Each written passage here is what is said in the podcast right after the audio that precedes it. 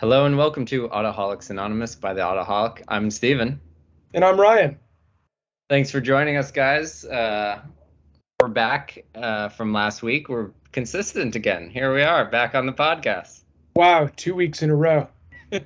We got to get back to our record. I think we had maybe, we were doing well. We had maybe like twelve episodes in a row each week.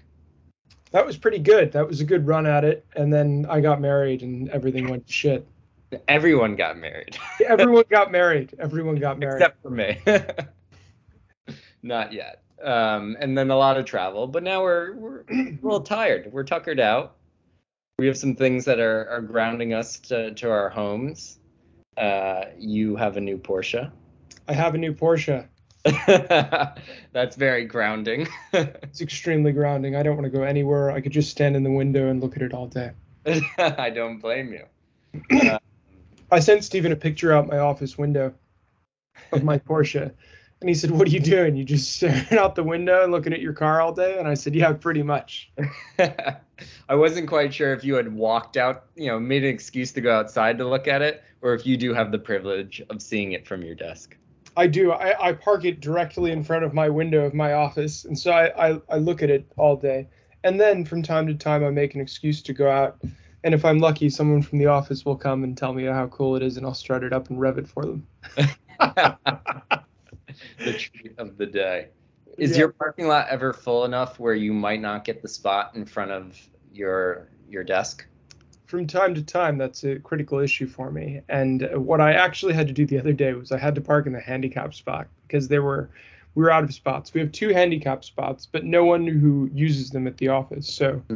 I would never like. purposely take a handicap spot from someone who needs it. I, I have a lot of respect for that. But I still, even knowing that no one was going to use it, I felt very awkward and uncomfortable parking in the spot, especially because it was my Porsche. It made me look like this ass, stereotypical asshole. But I had no choice, and I was like, what do I do? Do I park it in front of like construction equipment where it's sure to be damaged, or do I park there? And I, I took the handicap spot. Okay, in desperate times come desperate measures. Right, right. You need, to, you need to pull the Jay Diamond move. What's that? You have a designated spot for you that's outside of your office for your car. D- does he have his, his name on the spot? I think it's, uh, I forget if he does have the name. I think it's just is an unspoken rule. It's a nu- It's like a number, like you have to register for that number or something, but it's it's his spot, and he parks in the same spot every day, and you can he can see his car from his office. Yeah, I should set that up. But, you know, my problem with this is, is that I'm not so consistent with when I arrive to the office. Right. He's in every day. You're you're not. Exactly. So I would be a little bit, uh, uh, what's the word? It would be a little presumptuous of me to think that I deserve a specific parking spot. But you're a Porsche owner, don't you? I suppose so. You know, we are the best. Welcome to the club. Yeah, you got to get the memorabilia. You got to get the hat and everything. Well, all I'm rocking these days is a Lucid hat after they let me drive the Lucid at Sunday Motor. Yeah, let's talk about this. I was a bit at Sunday Motor uh, the week before you, so I wanted you to come pick up your Porsche from Porsche of Brooklyn on the weekend of Porsche's seventy-fifth anniversary, um, which a lot of dealerships, including Porsche of Brooklyn, were celebrating this anniversary and had parties and people brought their cars and everything. I did not make it out to Brooklyn uh, Porsche for that, but I did go out to New Jersey to a few dealerships out there. I went to Paul Miller and I went to Jack Daniel Porsche. Um, and it was a nice occasion. It would have been lovely for you to bring your car, pick it up, and celebrate the Porsche name with your new Porsche. Um, I'm figuring that I'm still included in the seventy-fifth anniversary, given that I picked it up in that general time frame. Yes, no, for sure. What I'm curious about, I was not there, but I'm curious if they had your car out on display at all. That would have been an interest. I because it's the seventy-fifth anniversary. One of their big things was colors, and they were trying to personify all the different Porsche colors and dreaming color, this and that. And uh, they had some special edition Taycans that were multicolored uh, that they had sent to a few of these dealerships. So yours is an interesting color. I I would be surprised if they didn't put it out there and people were walking all around it. That's an interesting thought. Although I will say that they have quite a quite an interesting selection of cars at Porsche of Brooklyn. That mine was, you know, all, as cool as it is, it, it wasn't the, the, the big, you know, the big thing there. They have a, a Mexico blue um, G T four R S. They had a G T three R S in white. I don't know if you would consider that a cool color. Downstairs, they had some type of purplish blue new G T three. So I and they have a Taycan in like a bright blue. They, they only had maybe op- three or four spots, so I could figure that they filled them up with other cars. Yeah, they had better options to choose from. I mean, now that Aventurine Green is a paint-to-sample color. Yeah, technically. Got in when the getting was good. I did, as it turns out. eighteen thousand dollars good. But it was a it was a fun time, and there was a, a really good turnout for the uh, the events in New Jersey. Got to see a lot of my friends and a lot of cool, interesting cars around. Uh, and it was a nice time. And then I did end up going to Sunday Motor the next day out in New Jersey, Madison, New Jersey, which is a lovely uh, car sh- uh, car-themed cafe, mostly Porsche. It's an old gas station that got turned into a cafe. And good food, good coffee. Would you not it's agree? It's a scene. It is a scene. And and I think that was the most interesting thing that you told me when you went separately with, with than me, is that you said it felt very L A. It did. It felt like I, I, I could have been in L A or Orange County. So you felt like you were at Malibu Kitchen with uh, Spike and, and, and Jay Leno and everyone was hanging there, you know? I have a suspicion that that's exactly what it felt like. Absolutely. And uh, it was a cool, cool event there. Cool day. I, I liked the place. I thought everybody was very nice, but you could tell that people were showing up. You know, there was also like a there to be seen kind of thing. It, it is a flex kind of spot. A flex spot. That's a nice way to put it. Yeah, people do bring a lot of really uh, radical things uh, to there. Even in the Porsche scene, when I was there, there was a guy in, in basically a cup car that had license plates on it, uh, which was wild. Um, And it's not the easiest place to, to park in. There's not a lot of parking actually in the cafe, so most of the parking is along the street, which is uh, which is interesting, and it's always nerve-wracking pulling up, thinking about where am I going to park. Right. Yeah, I didn't know that when I arrived there. I assumed parking was going to be easy, but on the day that I arrived, Lucid had taken over the entire parking lot, and people were pulling up, and they were sort of shooing them out, and everybody was awkwardly trying to turn around. They're really nice cars, and they were having some problems. And so you had an opportunity to drive uh, the Lucids while I was out there. I did. It, it was actually an amazing experience. I would give Lucid a lot of credit. The best um, marketing event I've ever been to for any car brand. In fact, it was so good that they bought my breakfast and coffee. They and must be doing well. Yeah, I, could, I couldn't believe it. They said, no, no, you, you, I was in line, and then I went over to register, and they said, you just come on over here. We'll we'll take care of your breakfast and everything. And I was like, all right. And by the way, here's a Lucid. Go out for a drive.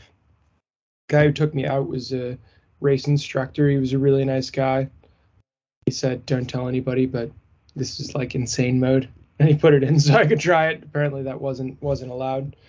Um, But it, it was a cool car, really, uh, really different from um, any other electric vehicles I'd driven. It probably a lot felt a lot closer to like my dad's seven series. Interesting. Now, I, we weren't planning on going into this, but it is a pretty pricey uh, point of entry into the electric car market. The Lucids, they are pretty expensive. They are, and they just came out with one that's a lot cheaper. So they're the, the cars that they were starting with were all at a hundred thousand, pretty much base. And they just came out with, um, or one oh five or something was the lowest. And they came out with this Pure, I believe it's called, mm. down to eighty-five thousand. So it competes with, I guess, that's probably the price point of the base Model S, um, or a lot cheaper than the base Model X. And I got to tell you, it was a much nicer feeling vehicle on the inside than the Model X, and uh, very different to drive. You know, Teslas are... They've gone for this feeling that they're kind of video game-like in the way they drive, very direct, and, and the Lucid felt more like a typical luxury car, and I sort of liked that, because you get in it and it's more natural. That is nice. There is actually one that uh, that street parks around me here in Brooklyn Heights, and I'm always amazed by that. Could you imagine owning an electric car without having a dedicated charging spot to charge it up at every night at your house? I couldn't, but also the fact of having, you know, a hundred and fifty thousand whatever dollar electric car sitting on the street. I don't know. So the person, do they do they hire someone to go and charge their electric car for them? They probably have the money to do so. Right. It's it's almost obscene. I can't even understand that situation. Or maybe they drive it every day and wherever they go to work, they have a place to charge it. I don't know. Fair enough. That could be fair enough. But, well, on the Porsche seventy-fifth anniversary, you didn't uh, really talk much on that. I was sort of interested in, as to maybe some of the cars that you saw. Was anything really interesting? Anything very special? It was... Uh... The Paul Miller one, which I went to during the day, was quite a scene. They had like a, a bounce house, they had free food and like racing sims set up. Um, so it was quite interesting. And uh, the array of cars by people uh, was was nice. I'm a little bit spoiled where it's I'm very connected to a lot of the people here in the, the New York metro area. So I see a lot of the same cars. Mm-hmm. All the time, uh, and so I know the people who own them, and there were a lot of G T threes, a lot of new G T threes, all in different colors. It was all very well organized, um, and those are, you know, definitely cool cars, but when you see ten in a row, they become less cool. Um, yeah, it's funny how that happens, right? It's like you've seen one, you've seen them all, as yeah, far as I'm concerned. A box of G T threes. Yeah. Um, but they had some actually some really interesting cars inside, and they were kind of in their uh, maintenance, you know, department, and they had a, a rough, uh, like a early early nineties, no, late eighties nine eleven rough that was in green. I think it was green on green. Um, they had a flat nose turbo, um, and. Uh, There was one really nice spec G T three that was there. But that's the thing. I, I do feel like the spec has to be very well thought out and not just your typical, hey, I'm loud, I'm a G T three, look at me. I feel that way about Porsches as well. I'm I'm quite particular about what draws me in. I noticed that at Luft. Mm. Many cars I just sort of walked right past. Right. And the, my favorite one was, uh, I don't know if I mentioned this in the last podcast. I think I skipped it. My favorite car was a nine sixty-four Carrera four, you know, wide body, green on green. And it was this beautiful green. Oh, it was such a stunning car. It was on like French plates or something. I have a picture. Maybe I could post it up on the uh, on the Instagram post. It was so gorgeous. There was one interesting thing that I posted a photo of the meet, and, and someone on my Instagram um, who follows me commented, and they, they brought up an interesting point. They said Porsche meets are starting to look a lot more like Corvette meets. And I actually kind of agree with them in a way, you know, especially this kind of one in like New Jersey, and it's very Porsche specific with all the modern, just, you know, strong but solid color cars. You know, they're flat but bright colored cars, and that just seems very Chevrolet in a way. It's so funny. I, I hadn't thought about that at all, but I, I get it. And it and and the other thing that reminds me of Chevrolet or or muscle car in general is what you said earlier. It's about the flex. Right. Yeah, I mean, and maybe that's just a New Jersey thing, because New Jersey is very much that way. New Jersey is that way. That's that was what I was thinking when I was at uh, Sunday. There's definitely people that aren't like that. And I don't mean to, sure. to disparage New Jersey folks, but yeah. there there is a scene in New Jersey, and it, it was funny to me. It's And it's also a little similar to a Rhode Island scene. There's a similar really? vibe up here, too. It's sort of like the... it's I mean, like like the stereotypical Italian guy, like me, you know, but a little different. I feel like around you, it's a little bit more the quiet... Yes, you you know I have a lot of money, but I don't need to. It speaks for itself. I don't need to show you. You know it. There's a little bit of that, and then there's some more of like the Long Island type wealth. Okay. Yeah. Like like I, the, the Hamptons type wealth. Okay. Yes, definitely. Where they have a home there, and they have a home there, and you know. Right. They bop between the Hamptons and, and Newport. It's an interesting life. I always feel like with New Jersey, the scene there is they're so ashamed that they don't live in New York City that they have to make up for it with their houses and their cars. Yeah, New, New Jersey is a funny, a funny little thing. I, I when, when Karen and I were driving around, we were sort of, we were confused. We felt a little lost because it, it doesn't have an identity in a way like New England does. New England has a very clear identity to me. Mm-hmm. Or it has a few identities, but they're they're kind of clear. And New Jersey seems like exactly what you said. It's sort of lost trying to find its way and to define itself against something like New York. Right. Interesting. Yeah. So that's my. I think second. I grew up there. You're right. Right. But uh, yeah, it was a nice time at the Porsche seventy-fifth, despite all the New Jersey people there. So uh, no, I'm kidding. They're all great folk. Um, but uh, yeah, and the one in the evening that I went to was was very was much more relaxed, and actually I preferred that one because I was able to have more meaningful conversation with the owners. People just kind of walked up to you and, and asked you about your car. You talked to them about their car and, and other cars that they've owned. And, and it seemed a little bit more community-based and a little less. At Paul Miller or at Jack Daniel's? Uh, this was at Jack Daniel Porsche. And actually, I, I had no idea the Paul Miller one was going on during the day. Some friends said, hey, we're all coming here. You should you should definitely meet us. But I actually know someone who works for Jack Daniel Porsche and you know, was going to go out there and, and support him in that dealership. Actually, I think I know two people who work there, but, um, but yeah. So, and and I've been there before, and it's uh, right off seventeen. I'm pretty sure. Jack It'll, Daniel's Porsche has a you know a place in my heart because I, I sat in a Carrera G T in that dealership.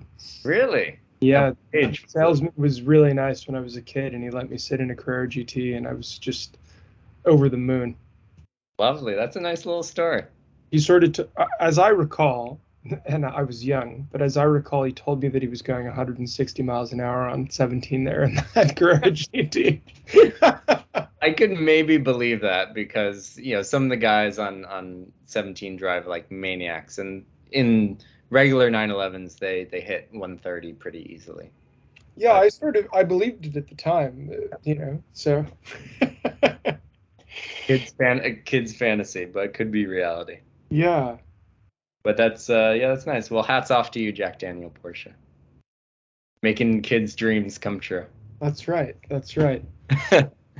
I missed out on this whole Porsche seventy-fifth thing, though. You know, it was like I'm I'm just about to pick up my Cayman, and Stephen's calling me. He goes, "So aren't you coming to the seventy-fifth anniversary celebrations?" And my delivery date was just one week off.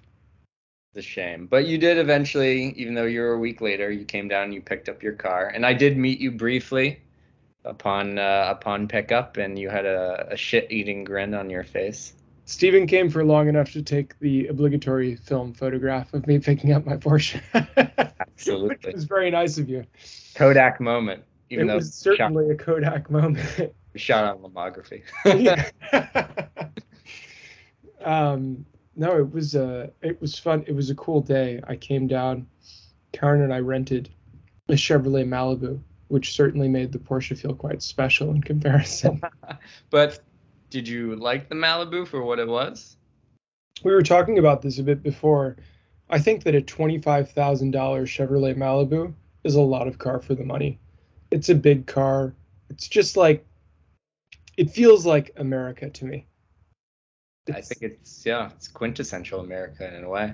Yeah, absolutely. And although it doesn't look like the Malibu that we would think of as quintessential America, right? You know, I think we could all look back to that sixties Malibu and and, and think of that. But it's still, uh, it, it still embodies maybe some of the characteristics of old Americana and cars, and just that it's kind of cheap, mm-hmm. but it's really comfy and just does pretty well over long distance. So they skimped out in many ways where they knew they could, and they just made it sort of a good American car in the sense where the values matter to the to that kind of buyer, right? You could see how people around the center of the country must love these, because driving on straight roads, it was maybe one of the best twenty-five thousand dollars cars I've I've driven. So I, a lot of credit to G M for putting out that kind of vehicle, and I think that embodies what G M tries to do with their vehicles.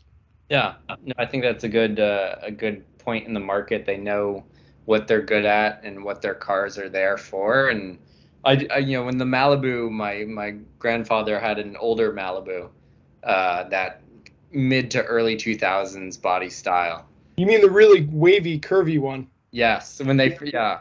And uh, that one was, uh, it was interesting. Like, it's like maybe not a looker, but maybe looking back, maybe is. I don't know. But uh, I actually loved when they did this most recent, like, restyling of it. And I think it does look kind of sharp, sharp, you know, it looks more interesting. Um, I'm not sure that it's sharp or interesting, but more interesting, I suppose, than the last one. I, I felt like it was a big departure from their, their previous model. So I agree. And right now it looks like a whale shark, which it kind of is. It just sort of yeah. rolls around with its mouth open, mouth open. very, very calmly. You know? Yes, that's a good. That's a good analogy. I like that. Yeah, because they sort of tucked the back end in a bit. Like it, it looks shark-like in that sense, and the yeah. front just big gaping mouth. Yes. Yeah.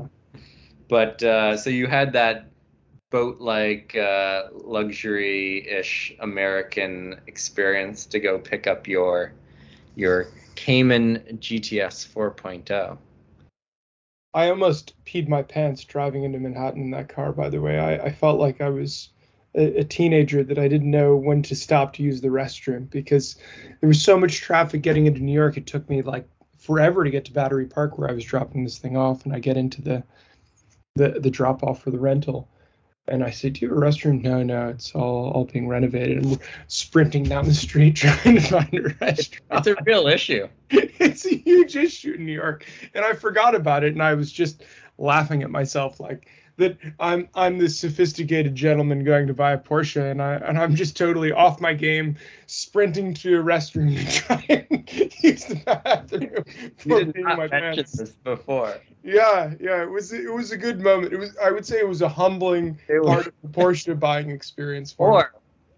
Are you more like a Porsche owner now? Maybe, maybe they're all, they're all fifties and sixties years old, and they, sorry, Dad, and they they, they need bathrooms. Right. Maybe I experienced the typical Porsche owner issue, right. But at my age, I should have that all under under control. No, it's an issue in New York. It is, you know. You got to know the right spots. Right. And so, uh, well, anyway, I made it to Porsche Brooklyn, and Good. really unique little area, by the way. You roll up and it's, I don't know, it's off the beaten path, but it's actually very close to downtown Manhattan. It's only yeah. like eight minutes from Battery Park by car, which was way quicker than many destinations in Brooklyn, right? Because it's right off of the highway after you go through the Hugh Carey Tunnel. Hugh Carey, yeah. I don't know who Hugh Carey is, by the way. I don't know. I always think of Drew Carey whenever I I don't suppose that it's there's a relation there. What, whatsoever. It's, you know, still in my mind the Brooklyn Battery because that's what it was originally when I had moved here. Right. Um, but yeah, no, it's an industry city, which is a uh, section of Brooklyn that is like old factories that they turned into kind of new age mall, outdoor mall. There have been a lot of car meets that happen there. Um, and then, yeah, Porsche of Brooklyn opened up. And the first thing that kind of went down there is there's a Tesla dealership. And then there's actually a Volvo dealership right next to Porsche of Brooklyn. Um, and so, yeah, they're kind of gentrifying the area.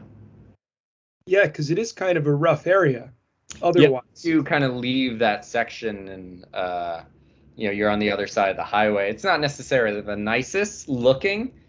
Really, it's it's fine. It's it's pretty safe, but um, but yeah, it's not like a place you, anyone would go to. It's not like you know, right. Streets are all beat up. It's it's yeah, it just hasn't been loved. I no, would say. Right. Uh, but what is cool is you're at the entrance to Porsche Brooklyn. You're looking at the water. Mm-hmm. It's it's almost waterfront essentially. It's right yeah. on that industrial pier area. Right next door, there's a really cool cafe. Um, but I, I went in and, uh, I'm just like shaking with anticipation and, you know, so, uh, Karen went in to use the restroom and, uh, as I'm waiting for her to come out, you know, my salesman comes out, Brandon, very nice guy. And he said, okay, we'll wait for your wife to come out. I'll show you the car. And he takes me back and it was just so good looking. This, this damn Cayman. And the funny thing was, it was right in front of a, uh, a really nice G T three, which which made my Cayman look more normal in a way, which was kind of interesting, but really beautiful. And it was quite the moment. I was totally overwhelmed. I couldn't really talk to anybody, just had to look at it. Yeah, no, I saw you in that moment. I remember walking in and I was like, I'm looking for a friend who's picking up a car. And he's like, oh, he's in back. So they showed me where you were, and uh, you were still examining it.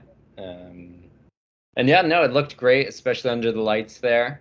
Um, color combinations really, really nice. And you did start it up for the first time, which was cool to witness that. And it sounds very good as well.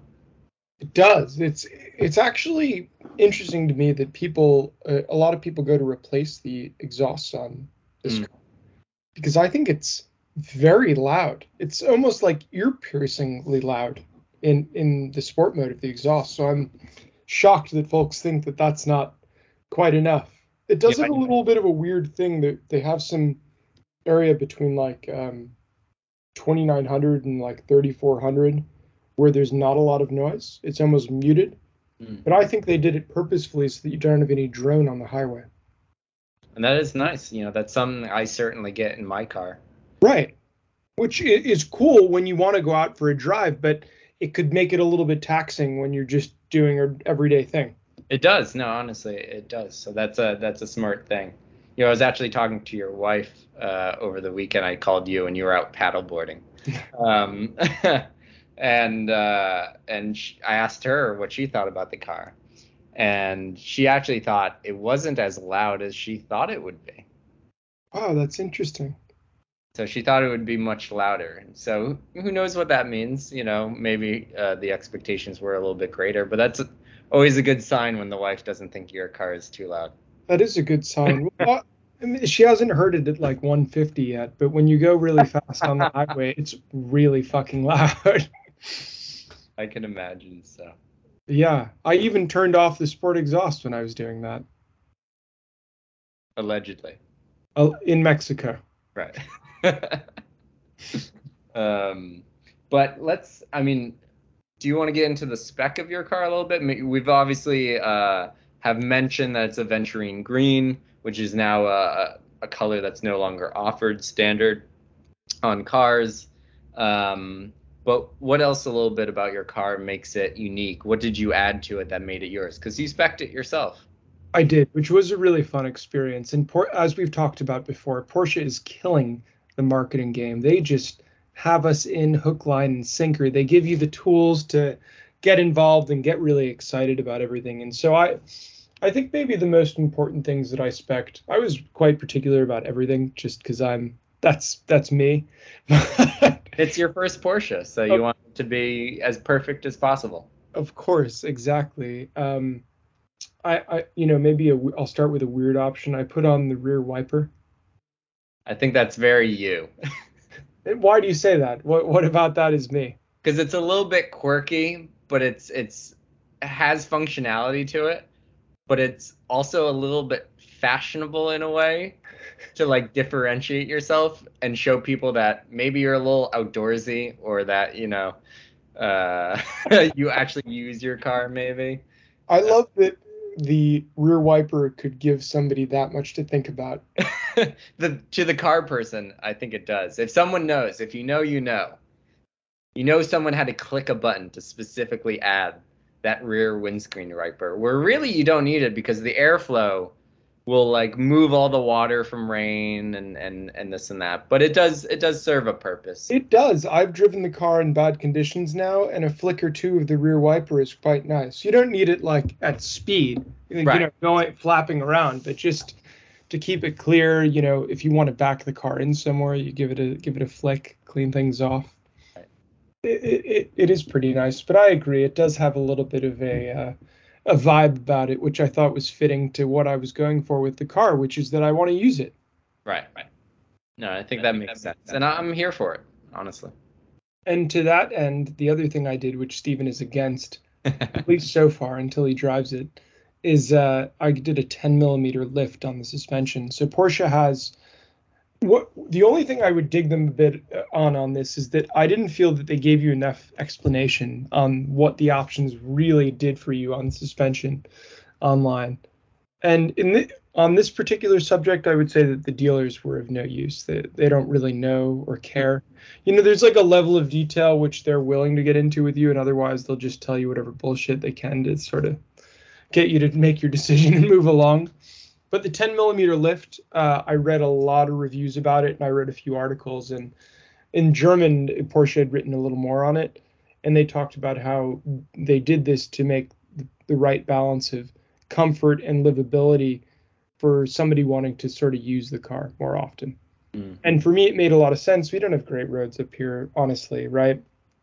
And I just hate the idea of scraping. so I so I, I ticked that box, and so far I'm really happy with it. I I'm, I can't wait for you to see it in person. It, it, well, you have seen it, but to, yeah. to get to experience it a little more. Right, and so we should explain that the Cayman G T S is already lowered from a standard Cayman, right? By twenty millimeters. So essentially, your car is still ten millimeters lower than a standard Cayman. Correct. ten millimeters higher than a standard Cayman G T S. Correct. It has the instead of there's spasm and P A S M. I have P A S M instead of spasm, which is the sports P A S M. Okay. Funny. And the, the the spasm on the G T S is ten millimeters uh, higher than the, the the standard suspension on the G T four. Okay. And then uh, the other, I guess the other cool options I got, I, I decided on uh, all leather on the interior, like the dashboard and stuff. I I kept the race text, which I thought was very G T S and really cool. I love it on the steering wheel and on the gear shift, the seats. It's wonderful. My steering wheel has a very small little defect on one little spot, so I have a case with Porsche to get that repaired. It's not like you can't see it, but it. It's you just enough it. that you feel it, and that's just... Is it a stitching thing? No, it's like a little piece of the Alcantara just sort of like, you know, it got like cut or something. Somebody probably nicked it in transport, honestly. Um, but I, I, I think that you cannot go without the leather on the interior on that. It it makes the car feel like thirty thousand dollars more expensive, and it's, you know, eight hundred bucks or whatever, one thousand dollars or whatever. It's... so worth it. Then I also got the brushed aluminum trim, which I feel the same way about. The plastic trim that it comes with stock all around feels kind of cheap. And whether it's brushed aluminum or or the the dark brushed aluminum, I'd say those are the nicest trims they offer. Even the carbon fiber sort of feels cheap in comparison. Yeah. Plasticky in a way, you know, even though, yeah. Exactly. And this is real metal, so it's it's very nice. You know, it's interesting to... for you to talk about the, the full leather and how you how it br- elevates the experience to such a degree, um, because that's quite the opposite from my car. And and we will get into this because we do want to get together with our cars and then compare them back to back. But my car is full stock, basic interior, so it's all the the cheap stuff. Um, and it's interesting to see how it ages. And I think there are some positives and definitely some negatives associated with it. So it'll be interesting to see how, you know, your car ages over time with that interior. I, I agree. I, it's a great point. And I think, not to go too deep down this road, but your your car is specifically an early nine ninety-six. Mm. And they have this, the, the plastics that they used on those early nine ninety-sixes look really good. They did. Versus the plastics that they use today, they look very cheap.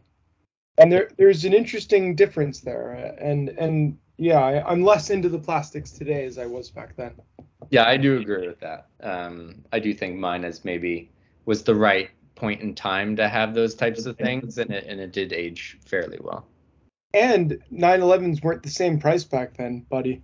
I, yeah, no, it was a whole different go- uh, ball game back then, you know. Yeah, yeah. They were struggling money-wise, so they, you know, Porsche represented a different thing. For for a hundred grand, you expect the car to feel a little more luxury than you do for, I bet your nine eleven was like fifty-five thousand dollars back in the day. Which, I mean, to, in today's money is like a hundred grand, but. Um, Good point. I didn't think about it like that. I don't know if it was fifty-five for a base nine eleven, You think it was less than that? I should know what the M S R P is. Yeah, sorry. We'll look that up. We'll we'll, we'll, we'll talk about it in the next episode, in the future episode when we get together. But uh, yeah, and the other thing you did with your car is you got the you didn't get the black wheels. You went for the uh, the satin wheels. Yes, satin platinum. My father talked me out of it. I was all about the black wheels. The the guy who owns uh, the company that I work for has a two thousand sixteen Targa G T S with the black wheels. It looks so good.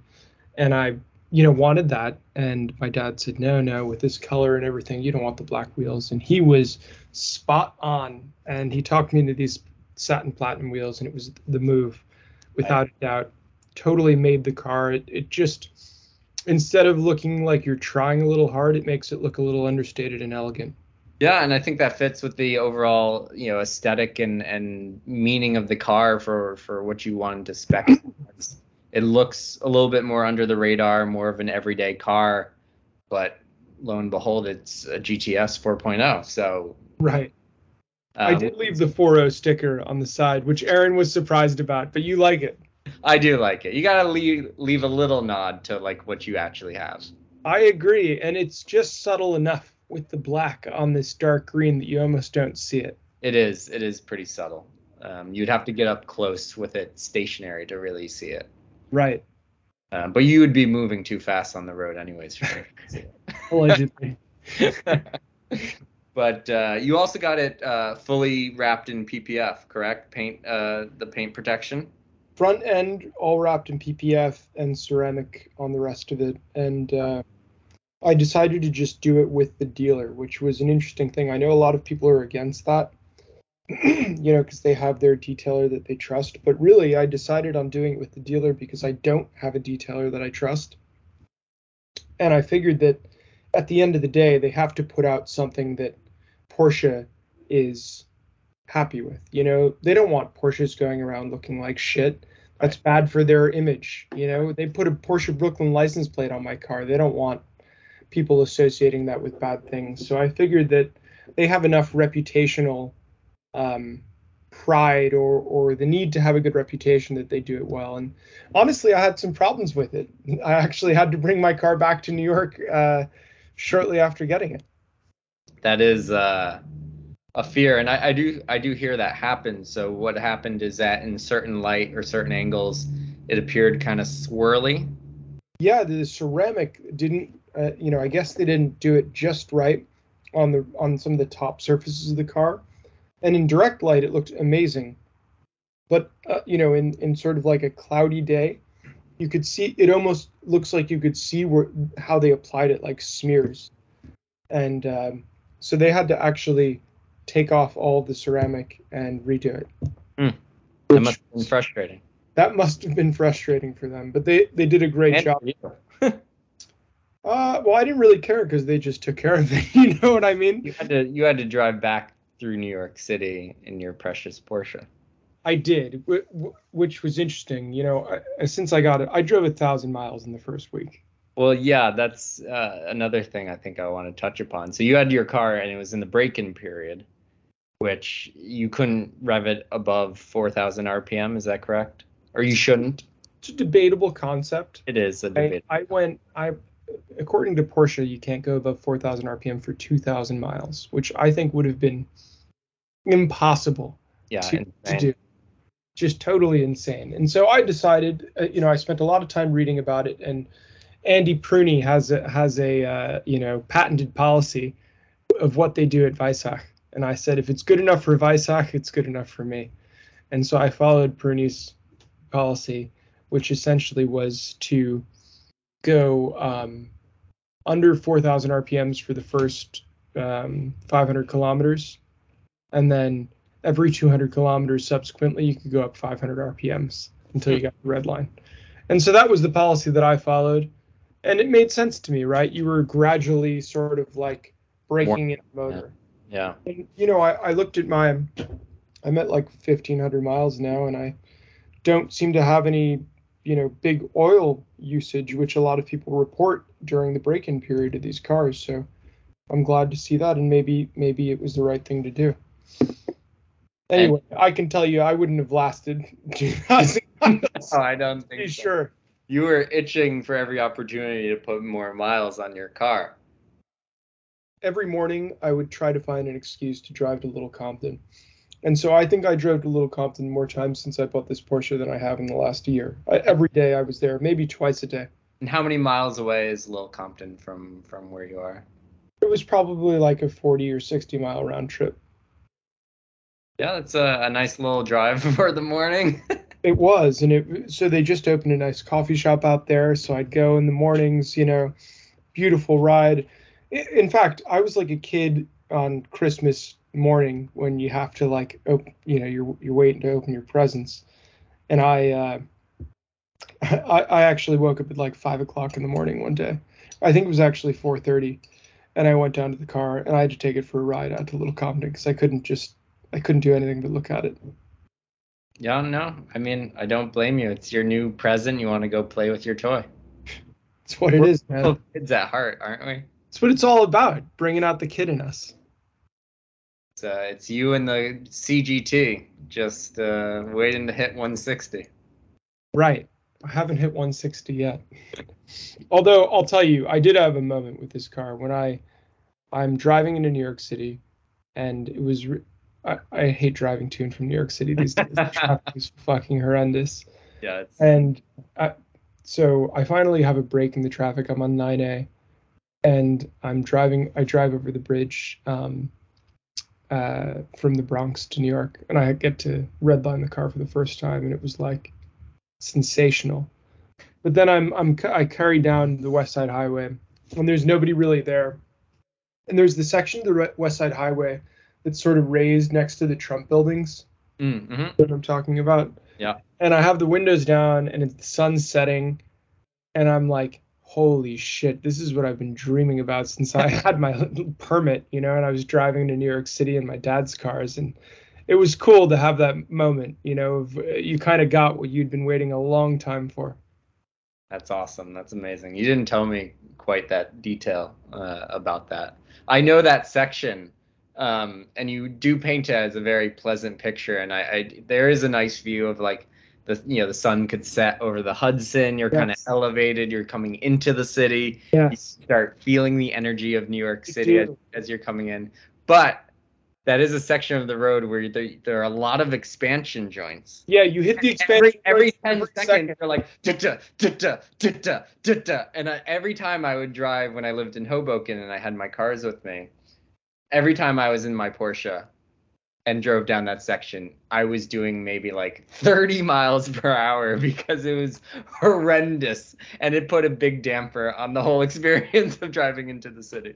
Well, that's the beauty of the plus ten millimeters P A S M. Yeah, no right. problems on that stuff. Honestly, that's uh, that's actually a, a pretty good pretty good thing about it. No, absolutely. That is, it's nice to have that option for sure. You know, uh, just a quick story on that spot. I was yeah. driving out of New York City one day with Armin, Mm. Uh, my roommate from college who was from Russia, and we had like spent the weekend partying in New York, and we're in my Jetta at the time. We've got the windows down. We're blasting some great music. And he's like, Ryan, do you know how cool this is? And I had sort of taken that whole that experience for granted. Yeah. You know, driving through there, growing up in the area. But I reflected on that as I was driving in with my Porsche, and it felt like a very cool moment. No, it is, honestly. You know, here in New York, uh, if we're used to it, you're around it, you, you take a lot of things for granted. But you, a lot of things that, you know, I can do on a daily basis, you know, are really cool when you look at it from the outside. And, and they are really cool, but a lot of times you lose sight of that when you're just surrounded by so much activity or seeing other people doing maybe something cooler or, or this and that. But uh, no, it, it is a an amazing spot, and it's nice to take a, a step back and enjoy those moments. Oh, absolutely. But I'll tell you, I went from that absolute high to like the absolute low because uh, it was a absolutely chaotic evening in New York City that I wasn't aware of happening. So in Rhode Island, we had the Gay Pride Parade maybe two weeks earlier. Mm-hmm. And I had assumed that sort of all cities did Gay Pride at the same time. I didn't know that it was on different dates. Mm-hmm. And I happened to be pulling into the West Side Highway at the time of just an incredible influx of people. I, I don't know that I've ever seen something like this before. just so many people, so many police officers.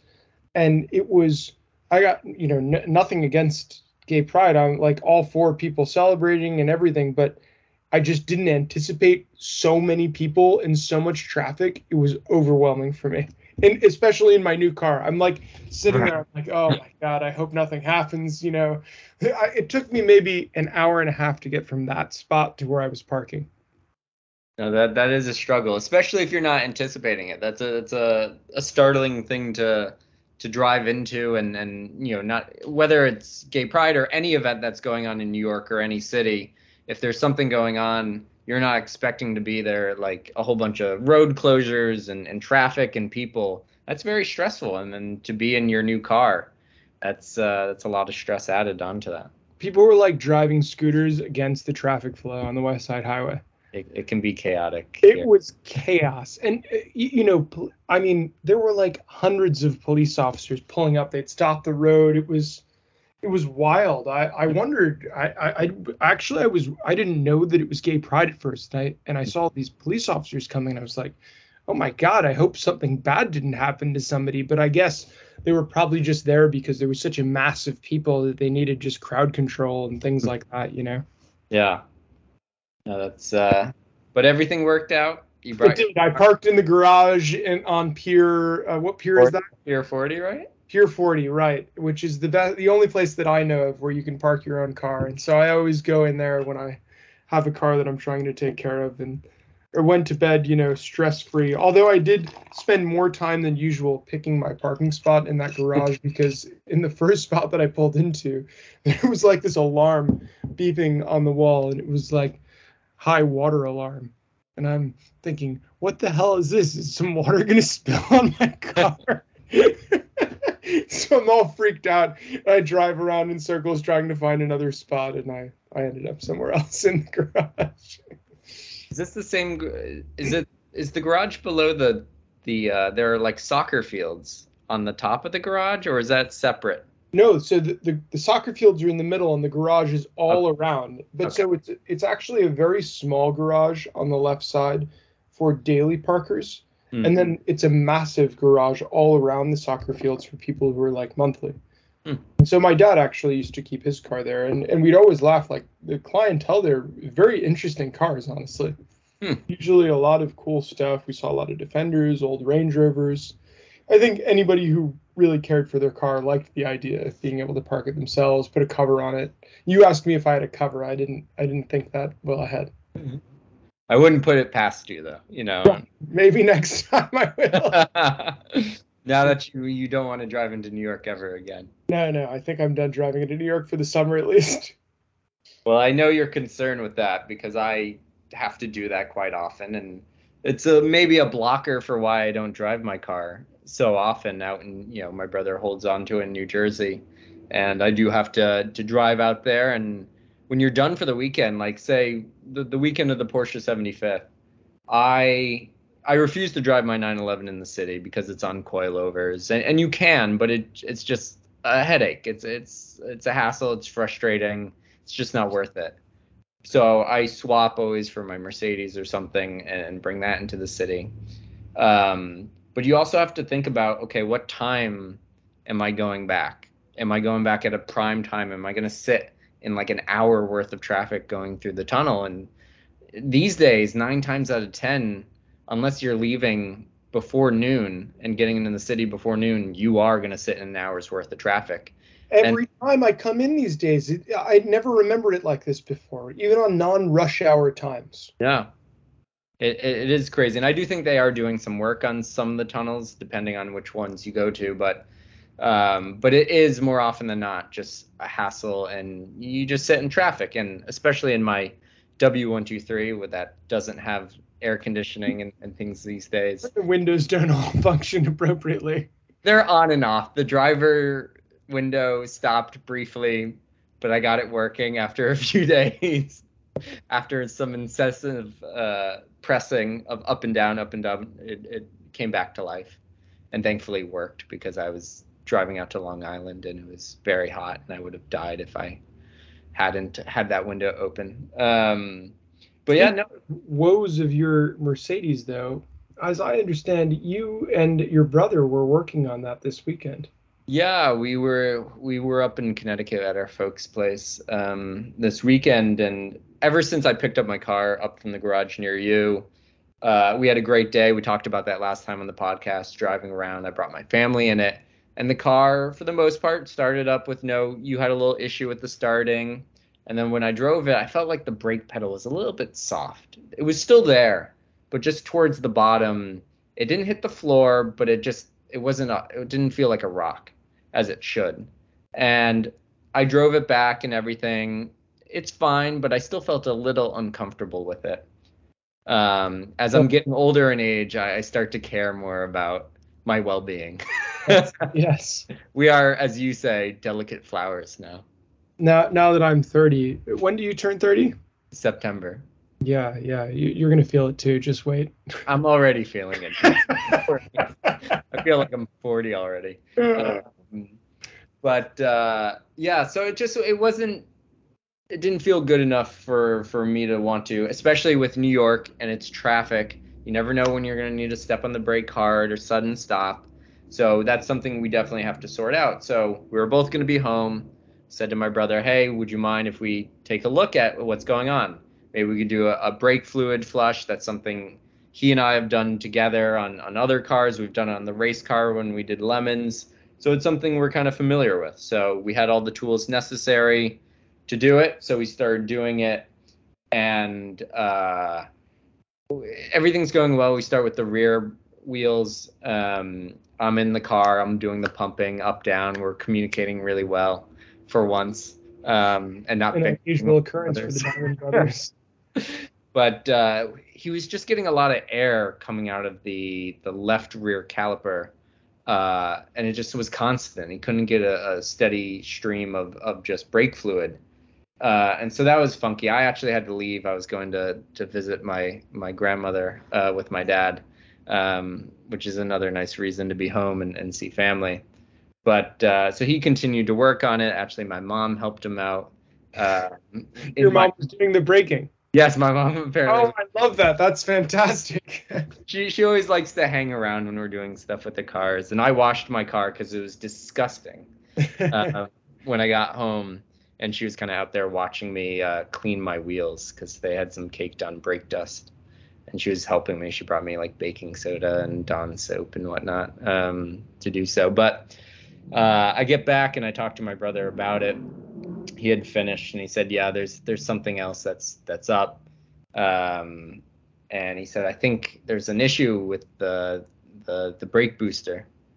Um, uh, and or like, you know, the master cylinder kind of thing. And, and we have a neighbor who's very into cars, and my brother ran into him. He helped him with some things, and they talked about it. And the W one twenty-three has, not to get too much into the details, but has two chambers for the brake fluid for alternate sides of the brake calipers. So one controls like the front left and the the right rear, and, and vice versa.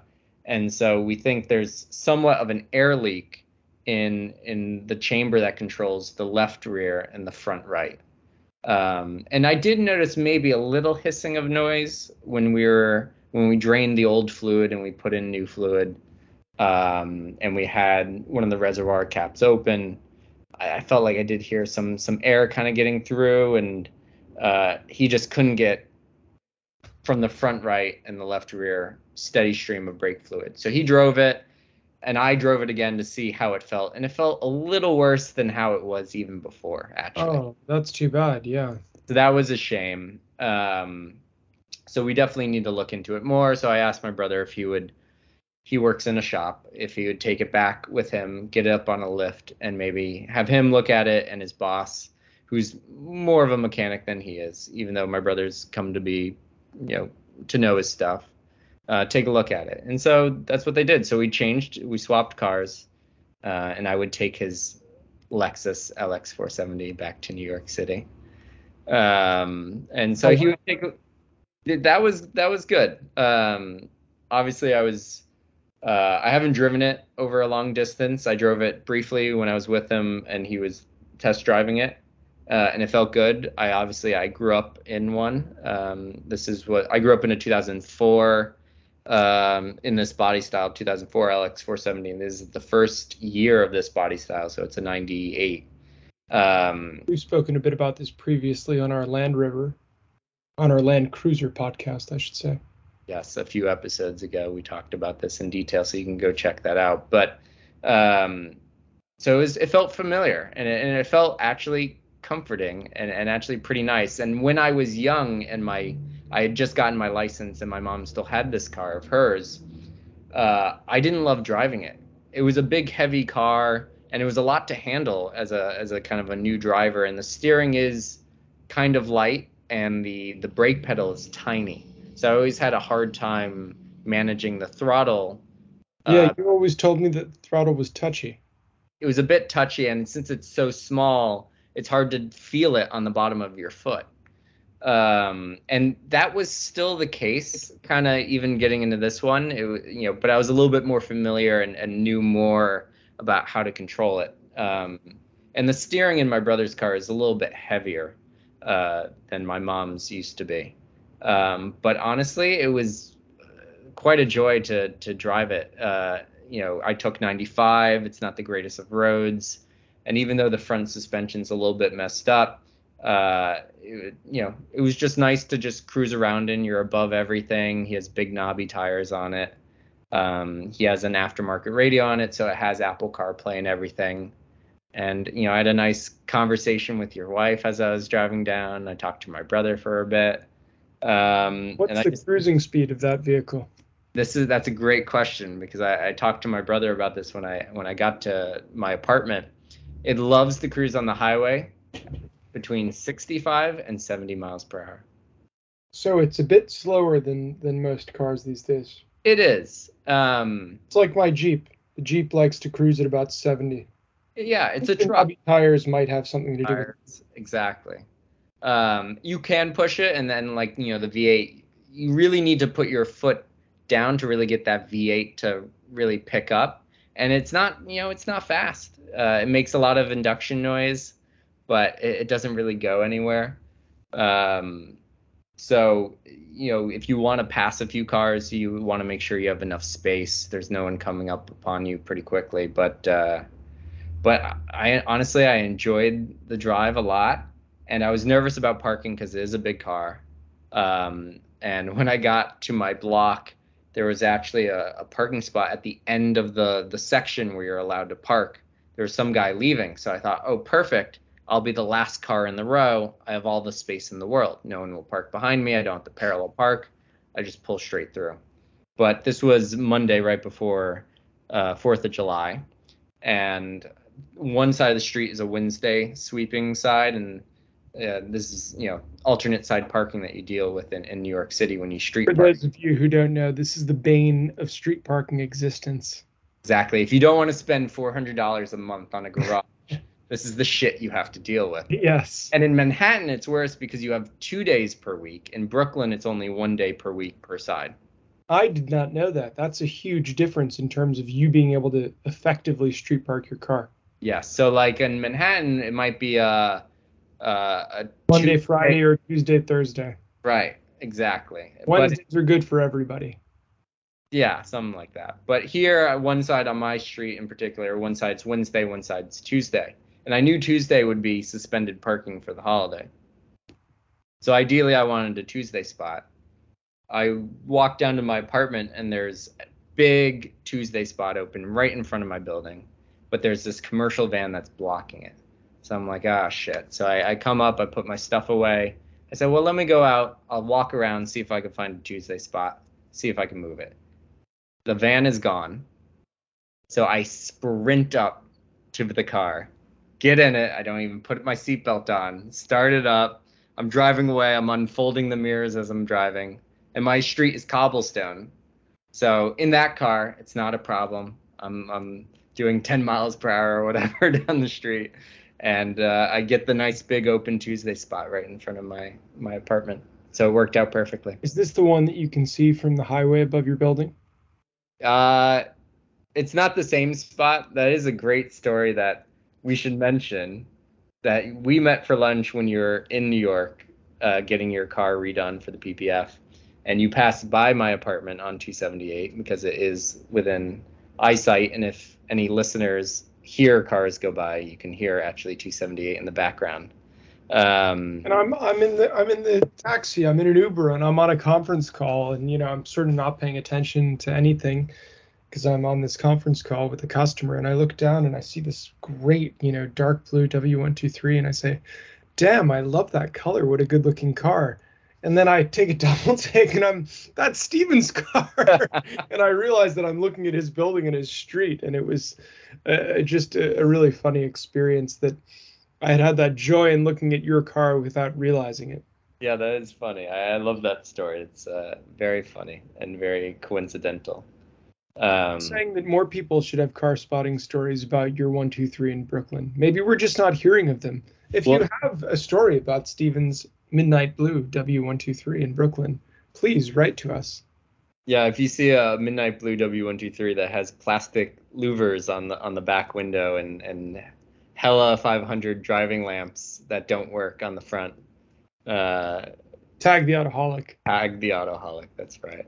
I've thought about having a, a handle for my car, but it's a it's a love-hate relationship with the with the idea of that. I know you and Ross were a little more anti it than I was. I think you could put a nice Autoholic sticker right on there. I, I've thought about that. We should probably do that. The Autoholic might be a, a good medium ground. Uh... That is a good medium ground. We'll have to come up with a nice sticker. I'd put one on the on the Porsche. Okay, there we go. Well, stay tuned for the Autoholic stickers uh, coming to a, a online shop near you.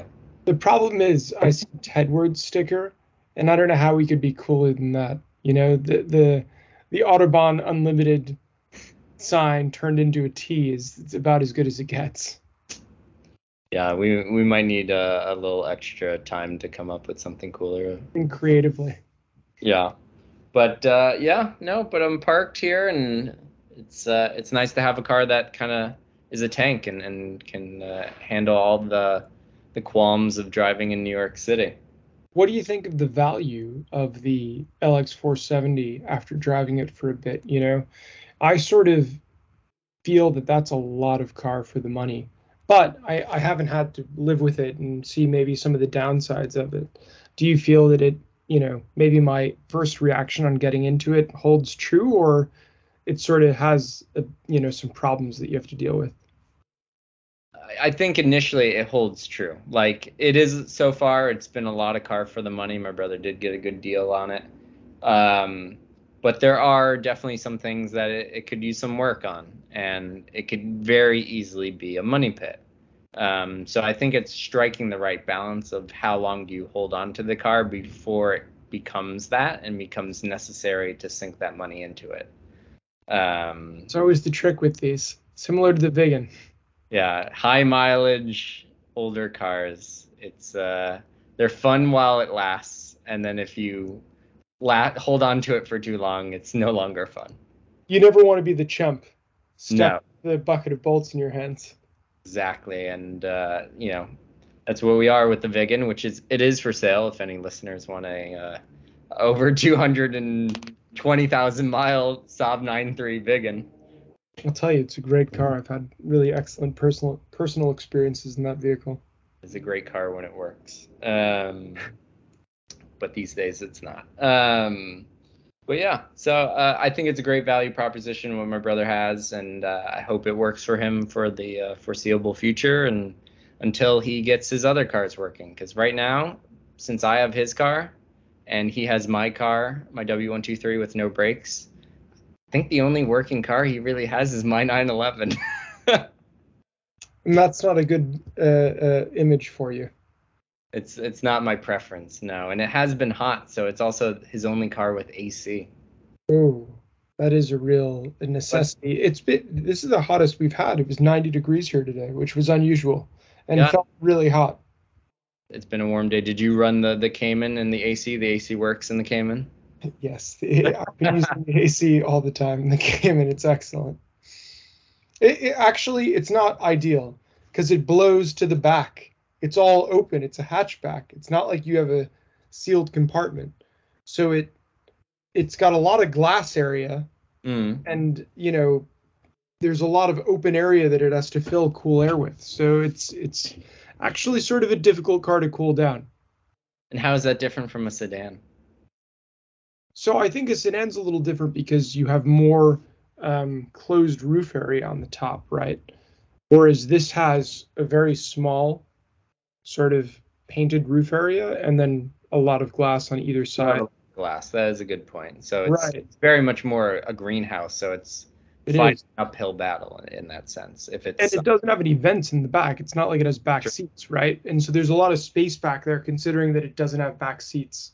And you have the engine as well, which is really warm. I can I noticed there's some warmth like in my feet and some other parts. Like it's there's a lot going on in that car, right? And so it does have to, you know, you do fiddle with the air conditioning more than I might have expected. Although there's a great guy on YouTube in Moscow uh, who I recommend you to look at if you're interested in the seven eighteen Cayman. I don't recall his channel name, but he's a, a Russian uh, car journalist, and he bought a, a seven eighteen Cayman base himself. He talks about pros, cons, all of his decisions in speccing it. Instead of the uh, aluminum trim, he went for leather trim, mm. which is another interesting option. Definitely like that above the carbon fiber as well. But he complains about the climate control. Interesting lineup. Interesting. Well, you know, Porsche, it seems like they are a luxury brand now, or trying to be, but it's it's hard to cover up what they truly are, which is just a sports car, which can be pretty gritty. And, and not so pleasant, you know, with the, the warmth you're feeling in the feet and everything. Um, it's it's no Aston Martin D B twelve, though. It is not, which is a car that I would like to learn a little more about and talk more about with you. What I have to say about it today, though, is that I was blown away by what I saw on Instagram. The, I guess that's traditional British racing green example that they're showing with the gold wheels. Just has me sort of really captivated. You don't wish you had gold wheels on your green Cayman? You know, in a way, I would like that. I think it would work. It would, but it also would um, add to the presence of my car, which in a way I'd almost like to detract from, especially here in Rhode Island. It's not nice to have a loud car here. I think we saw on Instagram uh, a G T four that was in a similar green with gold wheels, and I think it works a little bit better for that than a G T S. Louder cars for louder colors. Yeah, yeah, definitely. But uh, yeah, I'm I'm curious on this D B twelve too, which uh, just got released uh, today, and we were both starting to watch some videos and reviews on it, and uh, yeah, I'm interested to see, you know, what they say about it. It seems on paper, like when I first looked at it, honestly, I did not see a difference from the D B eleven. But seeing them back to back, it does look a little nicer. But I think the biggest thing, and I've had experience in the Vantage, the new Vantage, um, which does feel very like old school Mercedes on the inside. And it just feels like a lot of recycled parts. And I guess the D B eleven, for that price point, felt very much the same way. So it didn't quite add up. And I think that was a big focus for them on this D B twelve, was elevating the experience to match the price point. The interior does look elevated, that's to be sure. But uh, you mentioned to me some of the stats on the powertrain and, and so on and so forth. And I, I joked with you that when I see these Astons, I almost don't even think to look at the statistics. I'm just so blown away by their appearance. That's what has my focus, right? It's a different thing versus many other cars on the market. Yeah, Aston's, I mean, especially the D B line has has mostly been a, a looking piece. You know, it's about the aesthetics and the the experience of, of you know, being seen in it and, and looking at it. Because uh, historically, they've always pretty much been good-looking cars, or very striking. And I feel like in the last few years, they've the generations have fallen off in terms of how striking they look. And uh, I think they're kind of coming back to that focus of it. And, uh, you know, the other ones could drive like shit, but at least they look good. Well, I think that leaves us with something to talk a little bit more about next week. Um, in addition to that, I have a exciting Cars and Coffee coming up this weekend. Uh, a double double header and uh, with the Porsche, so the Audrain and a and a P C A event, which will be really fun. And I have a, an interesting topic that we didn't discuss uh, prior to to this, which is that my father uh, recently had his seven Series in for service, and they gave him the new Generation Seven, mm. um, styled by the one and only Demagoge. And, uh, you know, I think it'd be interesting to speak a little bit about that and his thoughts versus his seven. Yeah, that would be interesting. And uh, I've had a thought recently parking my big car uh, in New York about if I had a small car, which I've always talked about wanting a, a Fiat five hundred, a Barth, w- would I purposely avoid parking in large spots as a courtesy to people with normal sized cars and only park in, in small spots? So I'll have to look for examples. Hopefully I, I see a few more of uh, examples of small cars in large spots, because that would frustrate me. I don't know about you. Next week, we'll find out. Is Stephen a socialist? Stay tuned next week to find out. Exciting news on New York parking. Thanks, well, guys. We'll check in next week with you. And uh, soon enough, we'll uh, be up here together with our Porsches, and actually... subsequently to that, we'll have uh, our good buddy Mike Venditti back on the podcast. We'll be up with him in uh, in Maine comparing our Porsches to his M five that might have an interesting addition to its um, sonorous presence, we could say. We'll have a shouting match, literally and figuratively. All right, thanks, Ron. Signing out, guys. See you next time. Thanks, Stephen.